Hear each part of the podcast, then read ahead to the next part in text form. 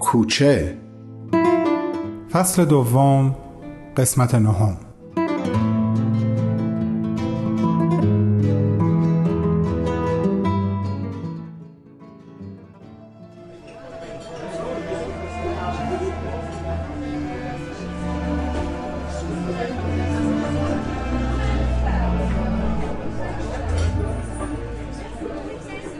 چند ثانیه در اون وضعیت گذشت؟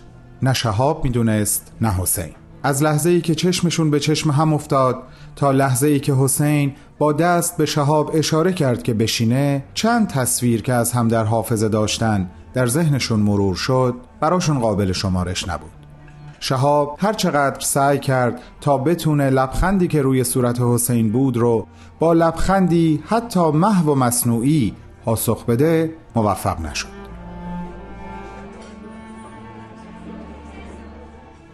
اومدی ببریم واسه بازجویی؟ من آمادم چشمند و بزن راه بیفتیم. این دفعه اومدم تا شما چشمنده از چشمای من باز کنی. جدا؟ چی رو می‌خوای ببینی؟ حقیقتو نورش زیاده. چشمتو می‌زنه. به دیدنش میارزه. حتی اگه کورم کنه. و شهاب ناگهان یاد حرفهای پدرش افتاد که صبح در ارتباط با اسفندیار شاهنامه زده بود. اینکه آیا حاضر حقیقت رو به قیمت کور شدن کشف کنه یا نه. و یک دفعه دلش نسبت به حسین نرم شد. یعنی بابا از جریان امشب خبر داشت؟ نمی‌دونست. فرصت فکر کردن بهش رو هم نداشت. نباید تمرکزش رو از دست می‌داد.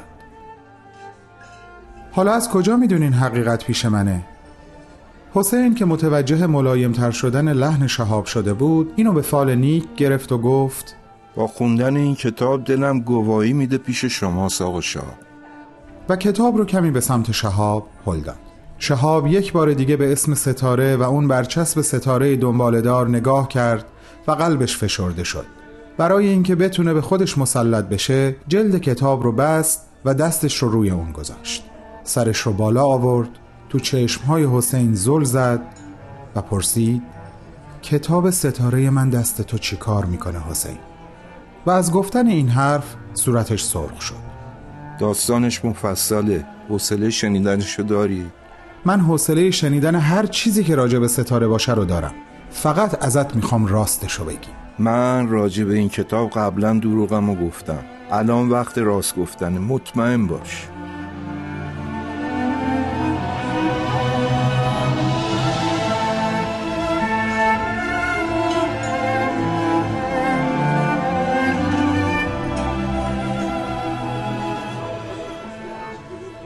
بهمن که کلی خودش رو آماده کرده بود تا شاهد این ملاقات باشه حسابی حالش گرفته شده بود.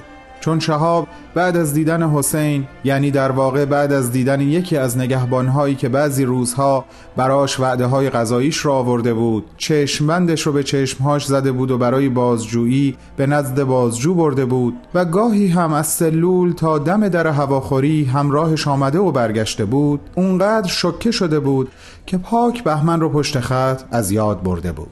گوشی موبایلش رو روی میز رها کرده بود و بهمن فقط می‌تونست سقف کافه رو ببینه. اما خوشبختانه صداشون رو می‌تونست تقریبا واضح بشنوه و گفتگو رو دنبال کنه. حسین با چه سراحت و صداقتی از تمام کارهایی که کرده بود با شهاب حرف می‌زد. از اینکه تمام این مدت اونها رو زیر نظر داشته و حتی به نوعی هم باعث و بانی دستگیری کامران بوده هم شهاب. و اینکه این کارها رو از روی اعتقاد انجام می‌داده و چقدر به درست بودن کاری که می‌کرده باور داشته. وقتی صحبتهای حسین به اونجا رسید که کتاب تو کشوی کتابخونهش پیدا کردم. برای اولین بار وسوسه شدم بازش کنم. فکر می‌کردم چیزی ازش سر در نمیارم. آخه می‌دونی آقا شاب من سواد زیادی ندارم. ولی باورم نمی‌شد که توی کتاب همون حدیثی رو دیدم که پدرم از بچگی بهم یاد داده بود. من به حاجی کوهنسال دروغ گفتم. گفتم چیزی تو اتاق پیدا نکردم. اما این اولین دروغ من نبود آقا شاب من هیچ وقت به حاجی نگفتم که دخترش رو اینجا پیش شما و مادرتون و آقا بهمن دیدم. هیچ وقت نگفتم. بهمن اونقدر تحت تأثیر این حرف قرار گرفت که دیگه نمی‌تونست به درستی بقیه حرف ها رو بشنوه. چقدر دلش می‌خواست الان می‌تونست چهره حسین رو ببینه و به چشمهاش نگاه کنه. چشمها هیچ وقت دروغ نمیگن. هرچند به دلیلی که خودش هم درست نمی‌دونست حرفهای حسین رو باور داشت. شاید دلیل اینکه بازجو هیچ وقت راجب ستاره باد حرف نزد همین بوده شهاب.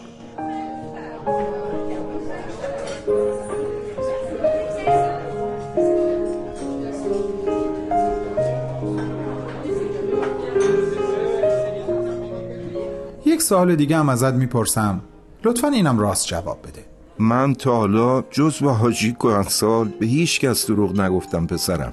من پسر شما نیستم. ببخشید منو اینجوری صدا نکنین لطفا.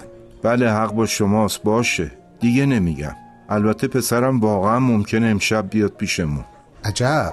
پس اونم از همه چی خبر داره؟ اون تنها مونس من آقا شاب محرم همه رازهامه. مخصوصا این یکی که از همه بزرگتر و خطرناکتره.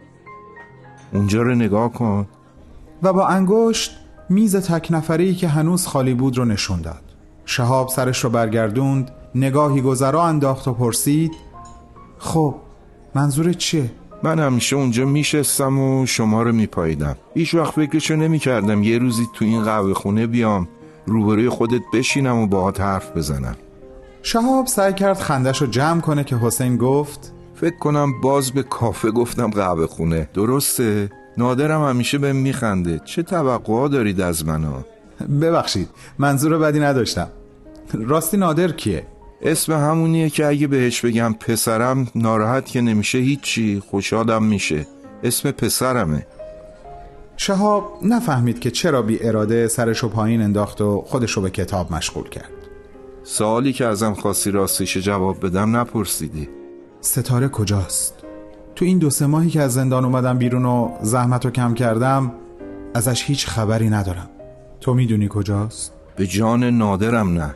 از حاجی هم مدتی بیخبرم. من الان چند هفته که تو مرخصی هستم. اه شما هم مرخصی میرین؟ خب آره دیگه کارتون خیلی سخته. باید این وسط خستگی در کنین آقا شاب دل زخمی ما رو با متلکات نلرزون. هرچند هرچی بگی حق داری ببین من بهت یه قولی می‌خوام بدم. عوضشم یه قولی هم می‌خوام ازت بگیرم. به به چه رابطه شگفتانگیزی بین زندانی و زندانبان داره به وجود میاد؟ اینو دیگه حتما باید برای بهمن تعریف کنم. چون این چیزا خدایی فقط مال شعرها و قصه هاست. ای وای پاک بهمنو از یاد بردم. الو بهمن جان هستی هنوز؟ بله قربان هستم. خدا رو شکر ما رو یادت اومد بالاخره.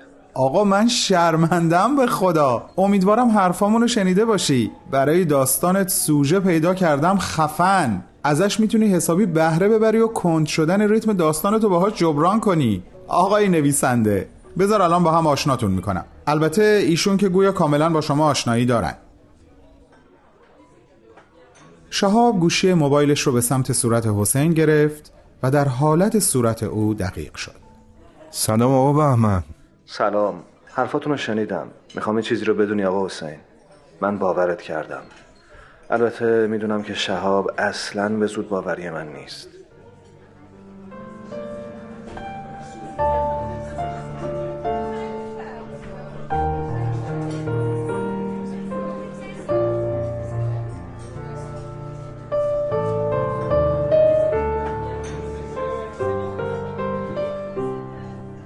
شهاب حتی خود بهمن تصورش رو نمی کردن که این حرف ساده اونقدر به حال دل حسین خوب و مؤثره که اشکش رو بی لحظه ای تأخیر در میاره. حسین پلک زد و قطرهای اشکش بی معطلی چکیدن یک دستمال پارچه‌ای سفید تمیز با حاشیه آبی رنگ از جیب کتی که کمی براش گشاد بود در آورد و چشمهای بسته و گونه هاش رو بهاش پاک کرد.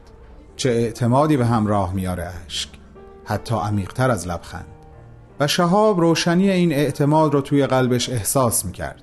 با این حال دلش نمی‌خواست اونو بروز بده.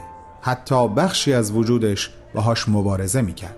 به احترام پنج سال تمام تحمل فقدان پدر دلش نمی‌خواست به این راحتی حسین رو به قلبش راه بده. همینطور که گوشی رو به سمت صورت حسین گرفته بود گفت چه قولی می‌خواین به هم بدین؟ چه قولی می‌خواین ازم بگیرین؟